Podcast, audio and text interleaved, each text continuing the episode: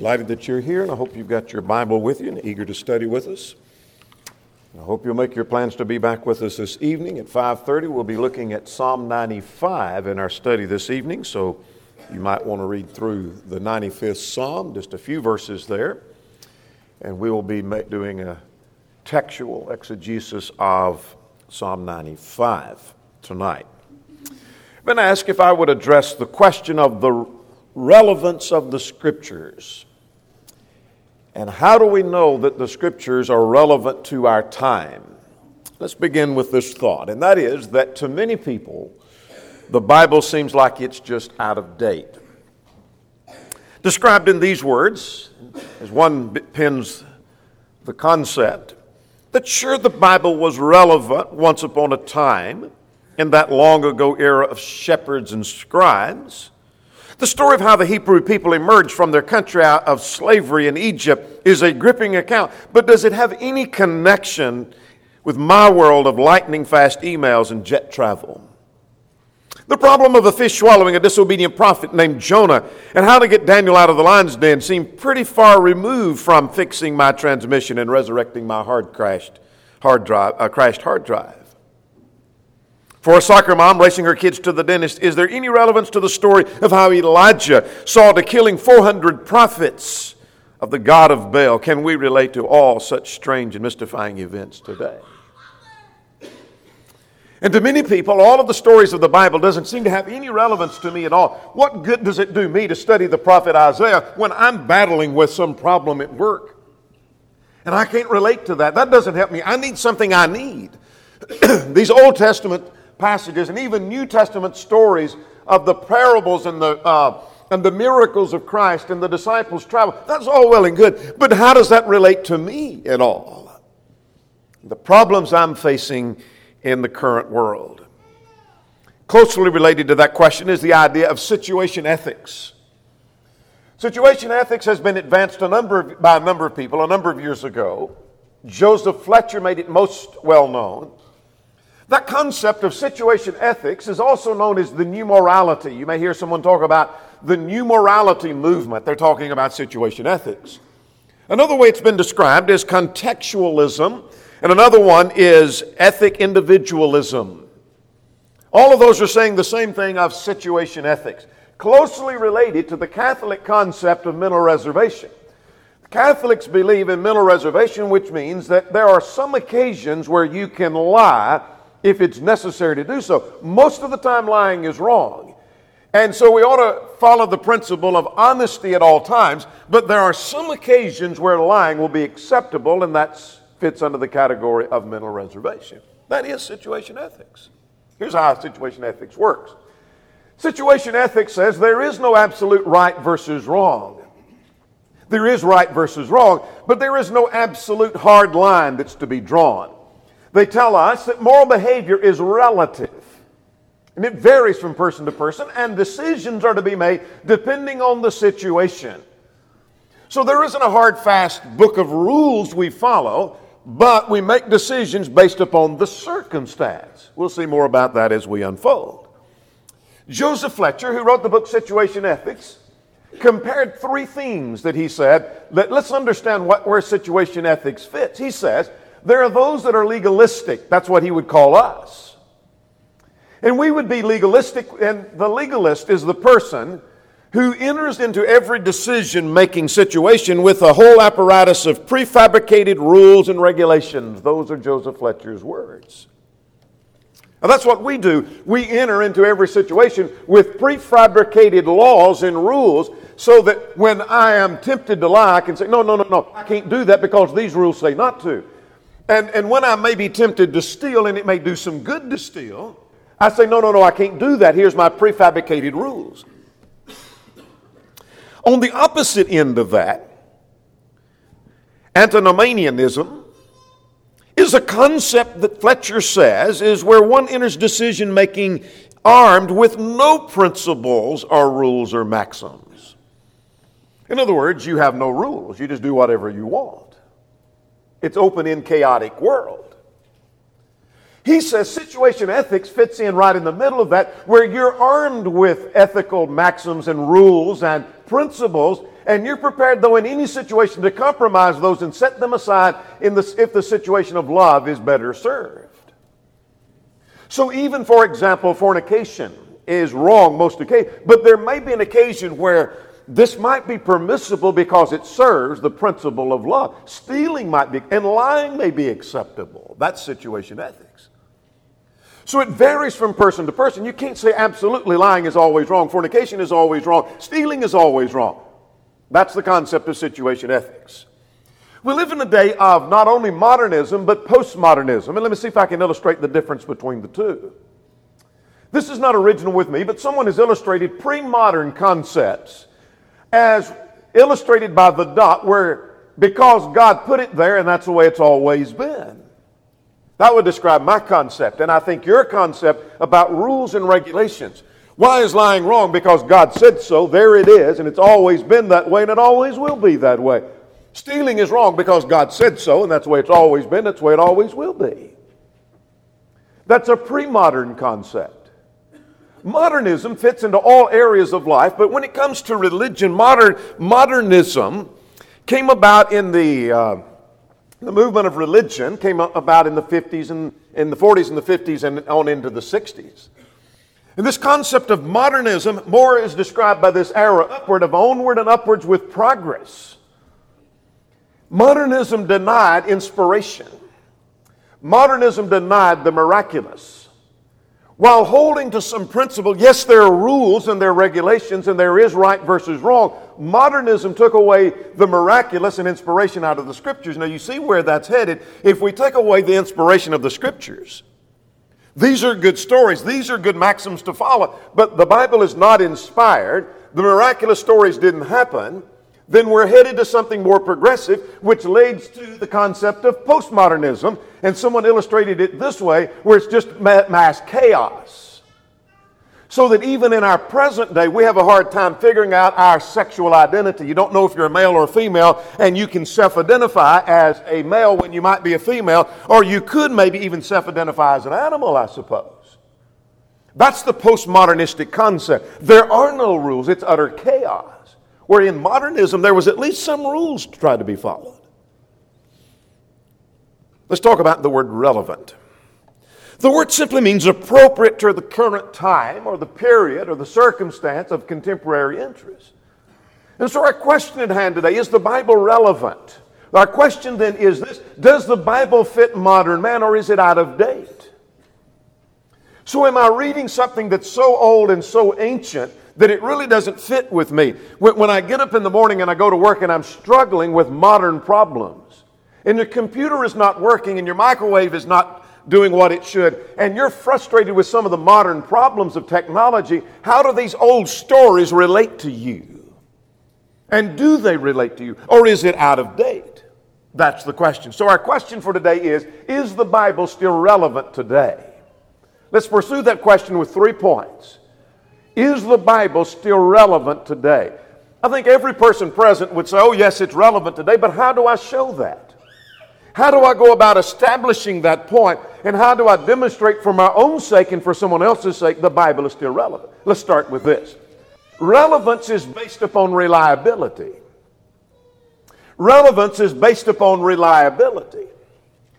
That's why I mentioned modernism a moment ago. Modernism took the Bible and stripped the miraculous from it. So the miraculous never happened. Jonah never was swallowed up by a whale. Theistic evolution was a form of modernism. God didn't really do it the way the Bible tells us. Modernism stripped the inspiration out of the scriptures. So basically, modernism told us this book is not reliable, which led then to the postmodernistic concept that utter chaos takes place because we have been told for years and years we can't trust this book and it's, it's, it's fabricated in some areas. It may have some good principles, but it really lied to us when it said they were miraculous and it was inspired. So we can't trust this book anymore. So let's start with this concept that relevance is based upon reliability. If God exists and the Bible is true, then the Bible is relevant. If God exists and the Bible is true, then the Bible is relevant. Let's understand this principle. Modernism, postmodernism, and situation ethics are all rooted in atheism. Understand what that says and what it doesn't say. Not everybody who believed in situation ethics or followed modernism or postmodernism is an atheist. That's not what we said. But they're rooted in the concept of atheism. And that is when you begin to, to reject in modernism the inspiration of the scriptures and the miraculous, then you're saying God wasn't right in what he said. Situation ethics, when I say, well, sometimes lying is okay, I'm denying what God said.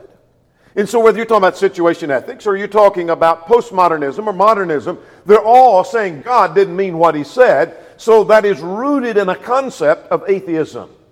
So, let's talk about some evidence that God exists. I want to give some brief evidence of that. This is not our point this morning. To explore thoroughly the concept of evidence of God. But if I can show evidence that there is a God and His Word is true, I have proven the Bible is relevant for today. So let's look at two things. I want us to see that evidence is seen within creation itself. So let's open our Bibles to Psalm 19, if you will. Bible writers, both Old and New Testament, pointed to creation as evidence that God exists. Notice Psalm 19 now. We won't read all of verses 1 through 6, but I want you to notice you are familiar with verse 1 and verse 2. The heavens declare the glory of God and the firmament shows his handiwork. Day unto day utters speech, night unto night reveals knowledge. There is no speech or language where their voice is not heard. He goes on to talk about the, the, what we learn from the sun, but here's the point I want you to see. That he says that the heavens declare his glory and the firmament shows his handiwork. What the psalmist does in Psalm 19 is point to the world that now exists and says from that we should understand that there is a God. It is the fool that has said there is no God. So I learned from looking at creation, and we'll look at that argument more in detail in just a moment, at least the general guideline of that argument, but that's his point. Let's go to Romans chapter 1 and in verse 20. The argument had not changed by the New Testament times. The Apostle Paul talks about the Gentile world had no reason for living as Gentiles. That is, living as pagans and as heathens. Look at verse 20. Romans chapter 1 and verse 20, he said, For since the creation of the world, his invisible attributes are clearly seen, being understood by the things that are made, even his eternal power and Godhead, so that they are without excuse. Same point made in Psalm 19. So, Old Testament, New Testament writers point to the world that exists and says, from that we should conclude there indeed is a God. Those passages point to two kinds of arguments. What we may have labeled as the cosmological and teleological argument. What is that? That sounds kind of convoluted and, and kind of fancy. But what that simply means is the fact that there is a cosmos, a world, argues that there is a cause behind that. That was the argument of Psalm 19. That's the argument of Romans 1. Because the world exists, that tells us there is a cause behind that. There is a second argument. The teleological argument is the argument from design. We see that in Psalm 19. That the design of creation, the complexity thereof, argues that there is a designer. So the fact that the world exists tells us, indeed, there is a God. But let's go to another argument. Let's notice the resurrection of Christ. We're trying to give evidence that God exists.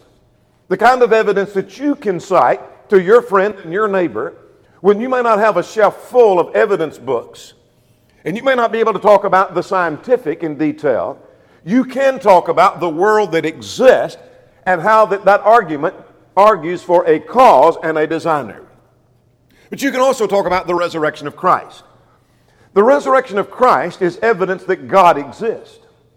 When we can point that the historical Jesus was placed into the tomb, he was killed, and he was placed into the tomb, and three days later the tomb was empty, the empty tomb is the strongest evidence that can be cited for the resurrection of Christ. You say, why do you say it's the strongest? That was the argument made in Acts 2 on the day of Pentecost to the very ones who had seen him go into the tomb. That was the argument they were making. That the tomb is now empty. Here's what an angel said in Matthew 28 and in verse 6 Matthew 28 and verse 6 an angel announced, Come see the place where he lay. In other words, the angel is saying, The tomb is empty. The tomb is empty. In Luke chapter 24 and in verse 3, the disciples came and they found not the body of Jesus. In other words, they looked into the tomb and the tomb is empty.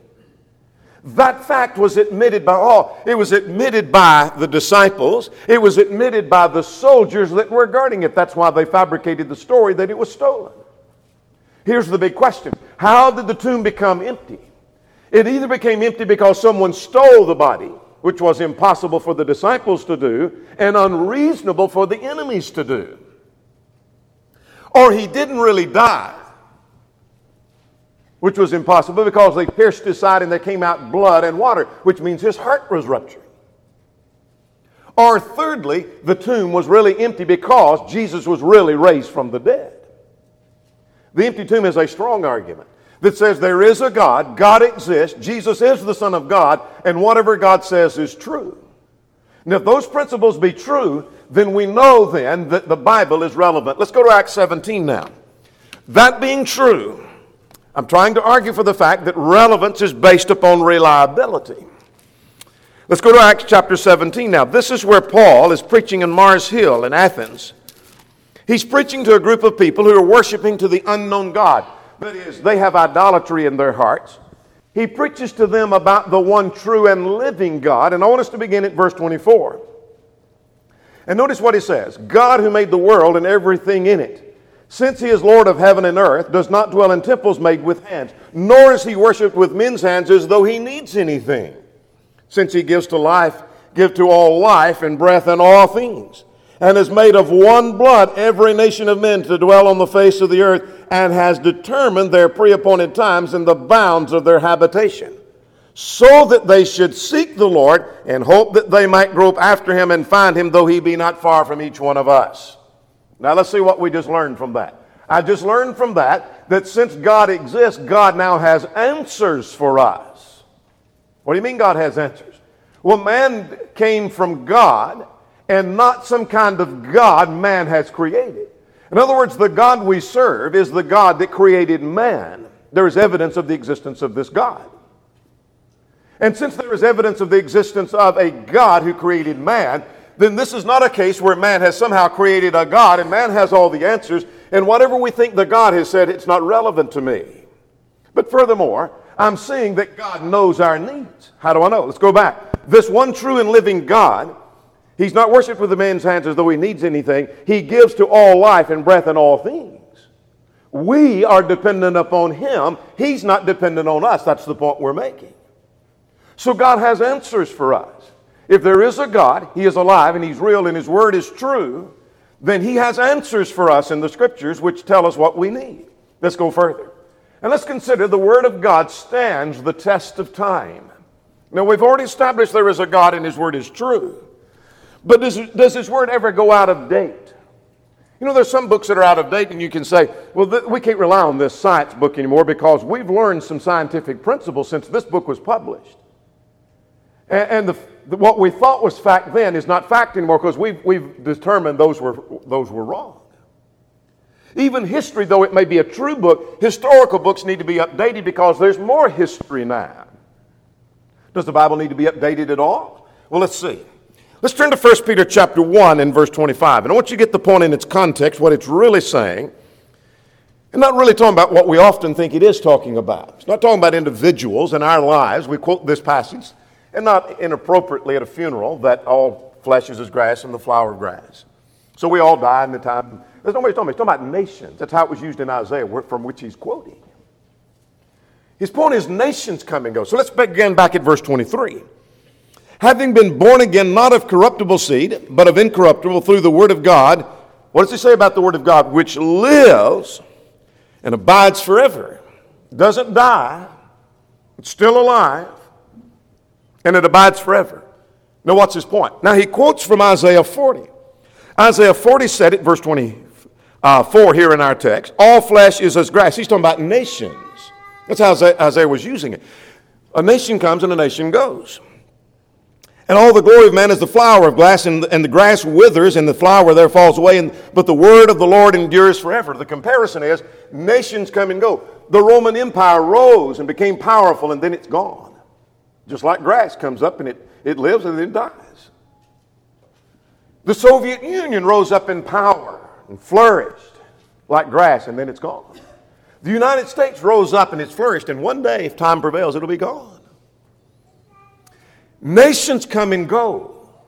Not talking about individuals, but nations come and go, but the word of the Lord endures forever.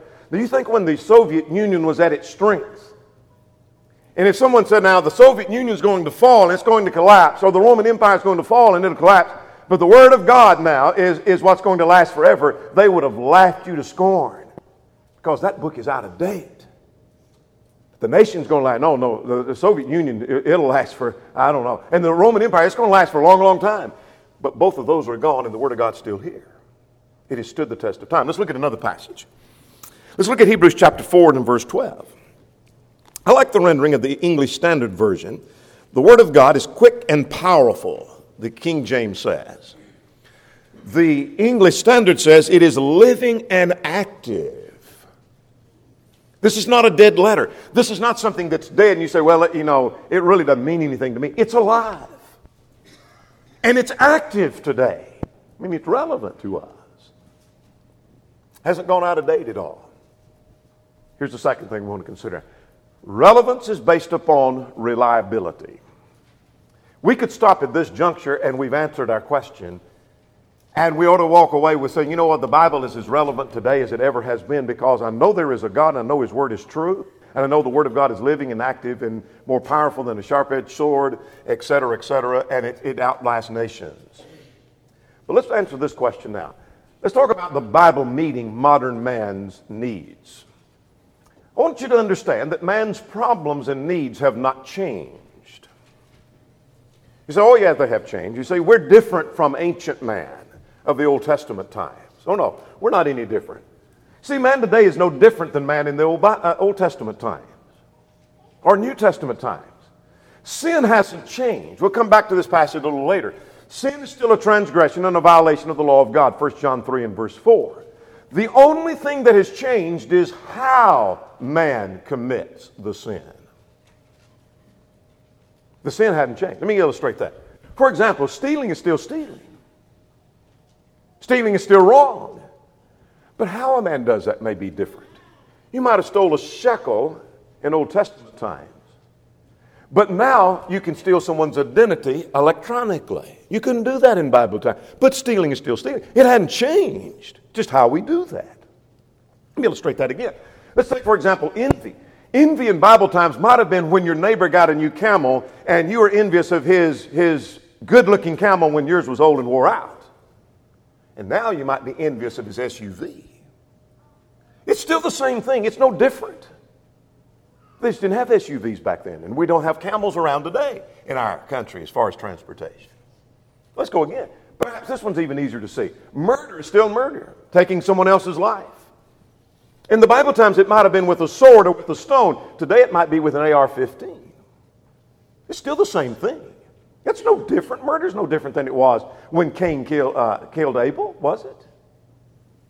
It's no different than, than when we have people taking stones and stoning someone to death or taking an AR 15. It's no different. It's just how you do that.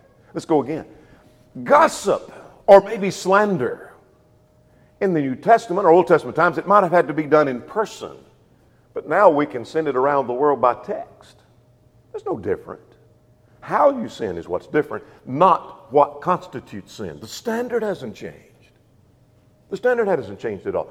So, what I'm telling you is that man is no different and his needs are no different than they were in Old Testament times or New Testament times. You see, modern man can identify with ancient man in the Bible.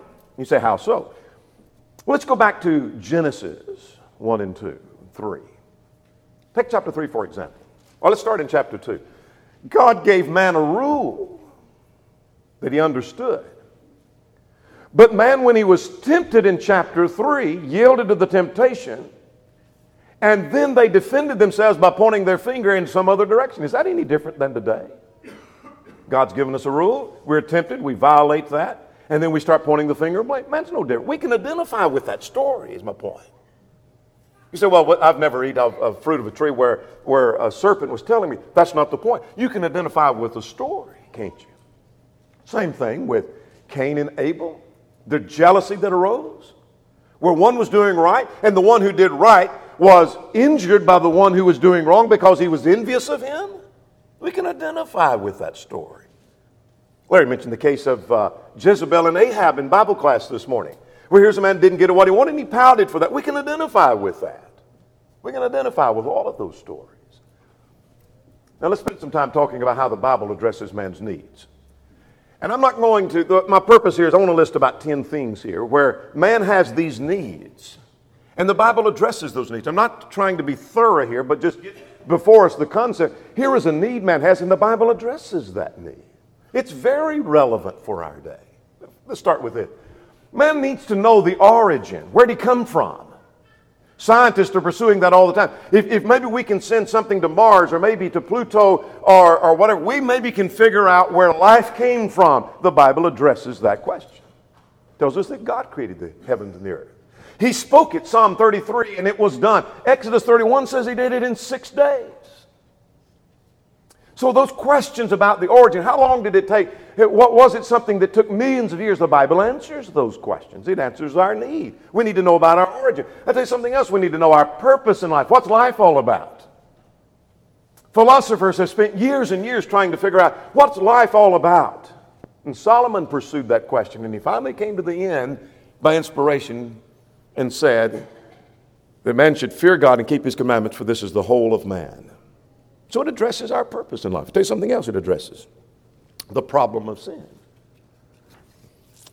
And what's it say? Well, it tells us a great deal about the problem of sin. It defines sin for us. You want to know what sin is? It's a transgression of the law. It tells us who's guilty of sin. If we're trying to figure out, well, if, if we've got a big problem with sin, who is it that's guilty? Well, all men become guilty. Romans 3 and verse 23. Well, when does one become a sinner? When he reaches the point of being accountable, Romans 7 and verse 9. Well, what about the consequences of sin? Well, it brings death. Romans 5 and verse 12. Well, where is there a remedy for sin? Well, Jesus shed his blood that we might have the remission of our sins, and God demands obedience, conditions to be met. Hebrews chapter 5. I'm just trying to get before you. Man's needs are being addressed. That's his greatest need, a problem with sin. But we're not through. Here's something else that's addressed. How to find happiness. Let's go to Matthew chapter 5.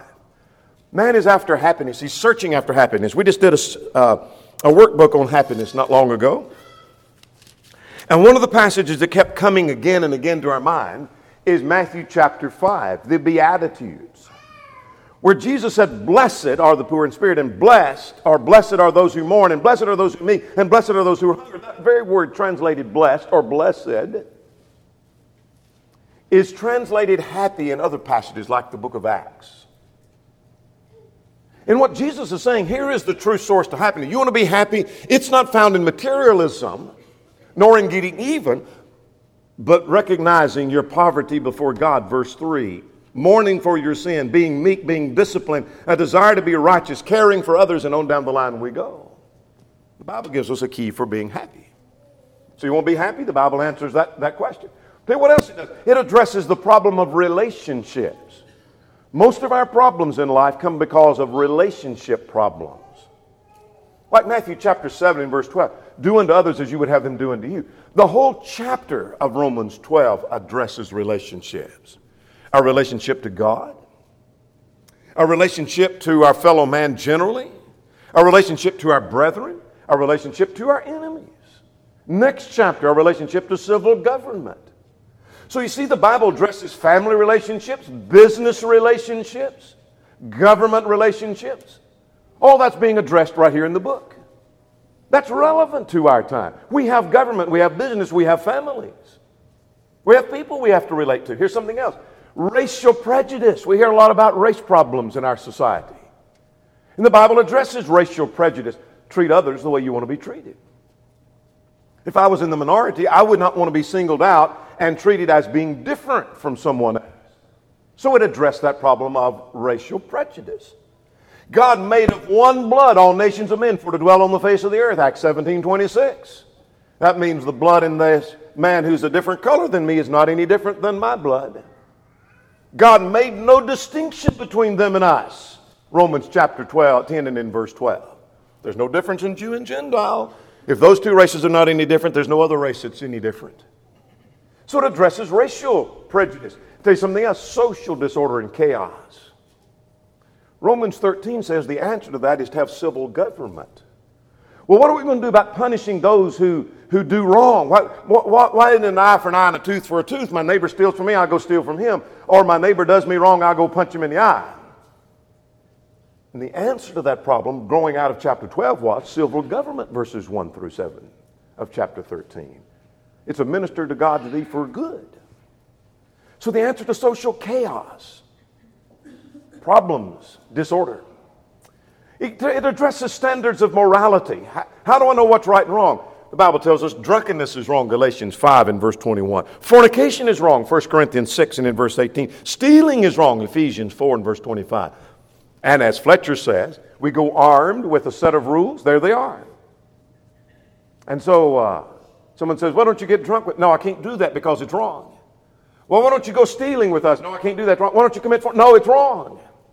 Here's a standard that we go by. It addresses man's needs, so he knows the difference in right and wrong. Here's something else it addresses the hope for the future. One of the things man needs is he needs to look towards something that is brighter and better than the present.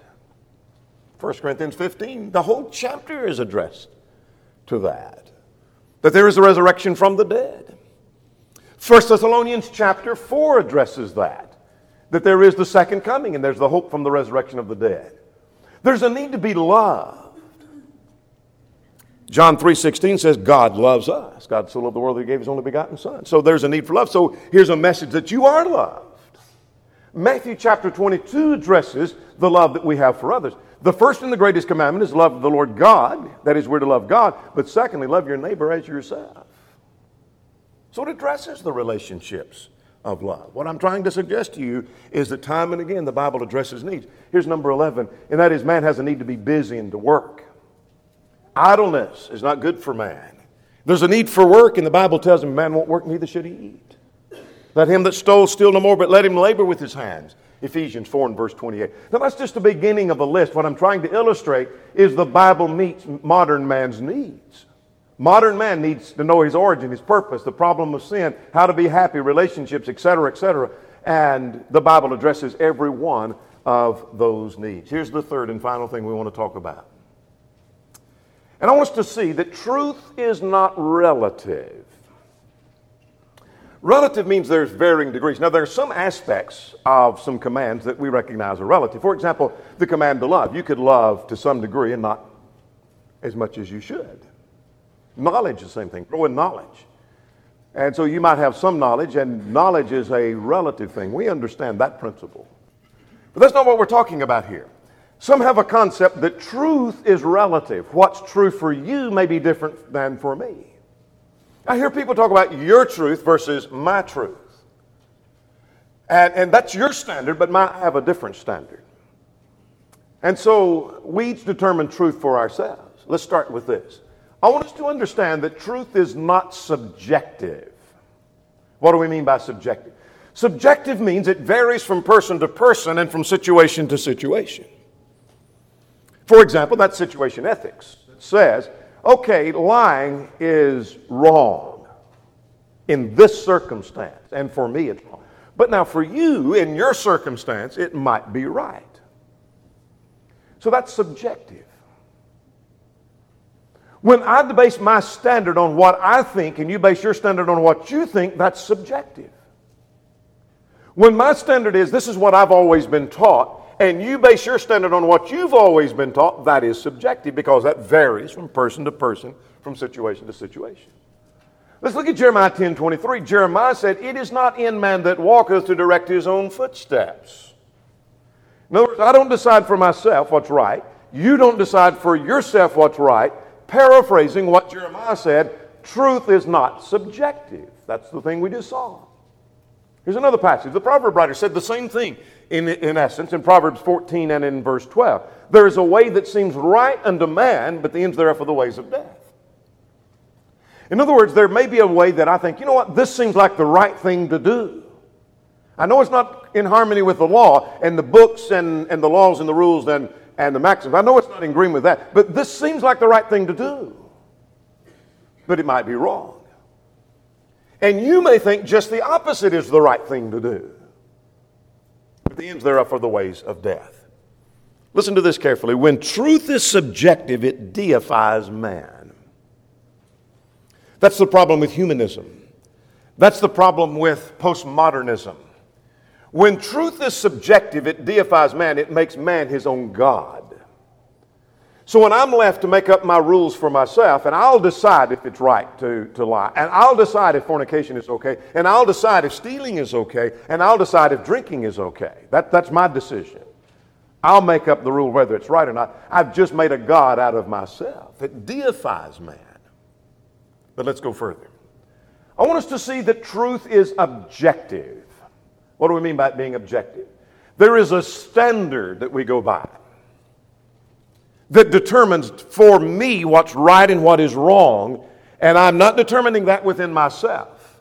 And I'm not determining that by the circumstance that's going to vary from situation to situation. Let's go to 1 John 3 and verse 4. Let's look at it in, at it in its context. I am convinced that the point in 1 John 3 and in verse 4, let's get the verse and then we'll set the context. Verse 4 says, Whoever commits sin trans, uh, commits lawlessness, for sin is lawlessness. King James says, Whoever commits sin transgresses the law, for sin is a transgression of the law. 90% of the time, when you hear that verse quoted, it is quoted in the context of saying, Here is what sin is. Let's define sin. It is a transgression of the law. Good point, good passage to make the point. That's not really his point. He makes that point, but that's not really his point. What's his point? Well, let's look at the context. His context dealing, is dealing with the sons of God. Look at verse, verse 1. Here's the privilege of being a son of God. What manner of love the Father bestowed upon us that we should be called the sons of God. What an honor it is to be a child of God. Beginning now at verse 3, his point is the children of God do not continue to practice sin. Well, look at verse, verse 3. Everyone that has this hope in him purifies himself even as he is pure. He tries to live pure. Let's skip verse 4. Let's go on down to verse 6. Whoever abides in him does not sin. He's arguing for the fact that the child of God doesn't continue to make a practice of sin. How does verse 4 fit in that context? His point is the child of God has a law by which they live that keeps them from sinning. They have a standard by which they live. And you violate that standard, it's sin. But his point he's driving at is the fact that we have a standard by which we live. That's what I want us to see from 1 John 3 and in verse 4. There is a standard by which we live. That means truth is objective, not subjective. Let's go again. Here's a familiar passage 2 Timothy 3 16 and 17. All scripture is given by inspiration of God. You know that passage, and you could finish all the way to the end of verse 17. Now, verse 17 says it's profitable for doctrine, for reproof, for correction, and instruction in righteousness. Here's what I learned from that I learned the inspired word tells us right from wrong. How do I know what's right and how do I know what's wrong? Let's look at its context, by the way. Let's go back to 2 Timothy 3, verses 1 to 5. 2 Timothy chapter 3, verses 1 to 5. It talks about how the world lives. And he has a whole catalog of sin the world is involved in. Like lovers of themselves, lovers of money, boasters, proud, blasphemers, disobedient to parents, unloving, unforgiving, despisers of good, traitors. Why does all that go on? Look at verse 8. Verse 8, here's why people live that way. Here's why people live that way because they resist the truth. They rejected the truth of God, they rejected the standard. What's the answer? Verse 16 point men back to the scriptures, which tells us what's right and wrong. Verse 17. So again, the argument is here is a standard by which we live. Let's notice another. Let's go to Titus chapter 2. The grace of God, which brings salvation, teaches us Here's the grace of God. What does it teach us? That denying ungodliness and worldly lust, we should live soberly and righteously and godly in the present age. So I'm learning from that. Grace teaches us what we should do and what we should not do. We're establishing the point that truth is subjective. Let's go one more time on that point, and then I want us to go to Matthew 12 to close. In 2 Timothy chapter or 2 Thessalonians chapter 2, it makes a difference whether one obeys the truth or not.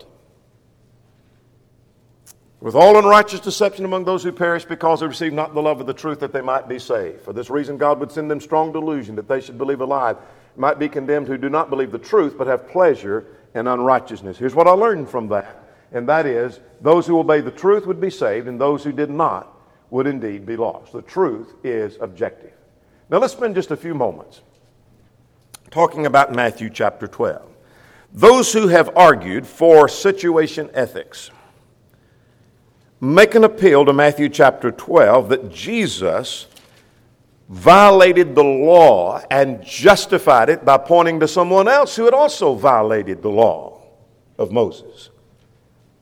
And therefore, Jesus was suggesting this is a situation where the law is okay to be violated.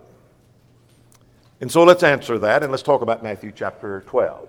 If you get into situation ethics discussion, or postmodernistic thought with someone who claims to believe in the Bible somehow, or at least to hold to some semblance of Scripture, they very well may make an appeal to Matthew chapter 12 that Jesus did this after all. It, you know, the, the law changes from person to person and the circumstance. Jesus did that.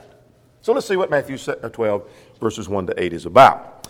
Beginning at verse 1, that uh, Jesus uh, went through the grain fields on the Sabbath, and his disciples were hungry and began to pluck heads of grain and to eat.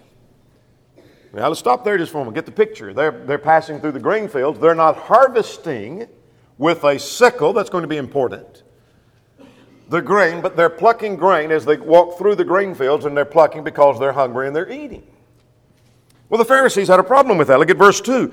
They said to him, Look, your disciples is doing what is not lawful on the Sabbath. Keep in mind who said that. That was the Pharisees who said that. The Pharisees said, You and your disciples are doing things that are wrong to do on the Sabbath. You're not supposed to do that. And their rule was no labor on the Sabbath, not to work on the Sabbath, and that's working on the Sabbath. Plucking the grains is working on the Sabbath. They can't do that, they said.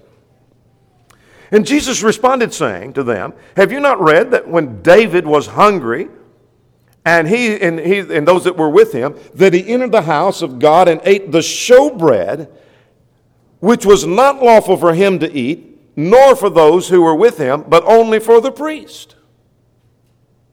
Have you not, have you not read that story where David did, went in and he did that which was unlawful?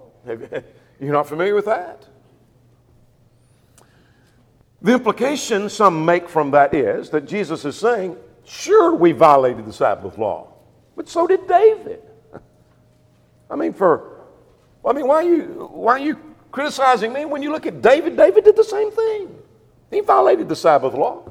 He violated the, the law of God. He went in and, and, and ate of the showbread, which was not lawful for him, and so we did the same thing. What's, what's the big deal? There are just times you violate the law. Is that the case? Well, let's, let's analyze that for a moment. We're going to come back to the rest of the verse section in just a moment. I want to establish, first of all, what Jesus was not saying. Jesus did not say this is a case where violating the law is okay. In this text or any other text, Jesus never said that. That's not his point, nor did he make that point. Nor did he say anything that sounded like making that point. He is not saying that violating the Sabbath law on this occasion is okay. In fact, Jesus did not even acknowledge violating the Sabbath law. Remember who said he violated the Sabbath law? That was the Pharisees. And they had said that time and again when he had worked miracles on the Sabbath day. Did Jesus violate the Old Testament law? And the answer is no. How do I know? 1 Peter 2 said there was no sin in him. He never sinned. Let's look at verse 7. Verse 7 of our text. Look at verse 7. You might underline. But if you had known what this means, I desire mercy, not sacrifice, speaking to those very Pharisees, you would not have condemned. Now you might underline the next word guiltless. He's talking about the disciples, what they just did. He said they were guiltless. They hadn't done anything wrong. So, did Jesus violate the Sabbath law and nor did his disciples? Well, Jesus never sinned. I know that much. And Jesus said the disciples were guiltless. They're not guilty of anything. Now, was eating on the Sabbath, plucking grain on the Sabbath, a violation of the Sabbath law? And the answer is no. Now, Deuteronomy 23 is not talking about the Sabbath law per se, but Deuteronomy 23 and verse 25 drew a distinction between putting a sickle to the field, harvesting the field, and plucking grain. You say, how do you know? Well, the text says you could walk through your neighbor's grain and you could pluck corn or you could pluck the grain to eat. But you couldn't take a sickle to your neighbor's grain. So there is a distinction in the two. They're not working on the Sabbath day. Let's go back to verse 7. Was it unlawful to do this on the Sabbath? Did it violate the Sabbath law? Jesus said they were guiltless. So they're not guilty. What Jesus is doing in this context is dealing with their inconsistency. What's he saying? Look at verse 4. Jesus said that what David did was unlawful. You say, How do you know it's unlawful? Because Jesus said so. That's how I know. Jesus said it was unlawful. And he deals with the fact that the disciples' act was lawful. He said, How do you know it was lawful? He said they were guiltless, verse 7. Verse 4 said one was guilty. Verse 7 says the other was not guilty. That's how I know. So here's his point David committed an unlawful act, and you don't condemn him. The disciples do something that is lawful, and you do condemn them. He is dealing with their inconsistency. When somebody does wrong, you justify that. When somebody doesn't do wrong, you condemn them. He's dealing with the inconsistency of the Pharisees. Matthew 7, or Matthew 12, rather verses 1 to 8, in no way deals with and justifies the situation ethics concept. What have we seen in our study this morning? Hopefully, we've answered the question Is the Bible still relevant today? By establishing the fact that relevance is based upon reliability. The Bible meets man's modern needs. And truth is not relative, it is not subjective, it is objective. And then looking at Matthew chapter 12 and the abuse that is made thereof. There may be one or more present who's not a Christian, who's not a child of God. Would you come believing that Jesus is the Christ, the Son of the living God? Would you repent of your sins, acknowledge the faith that you have, and be buried in the waters of baptism for the remission of sins? If you're subject in any way, would you come all together? We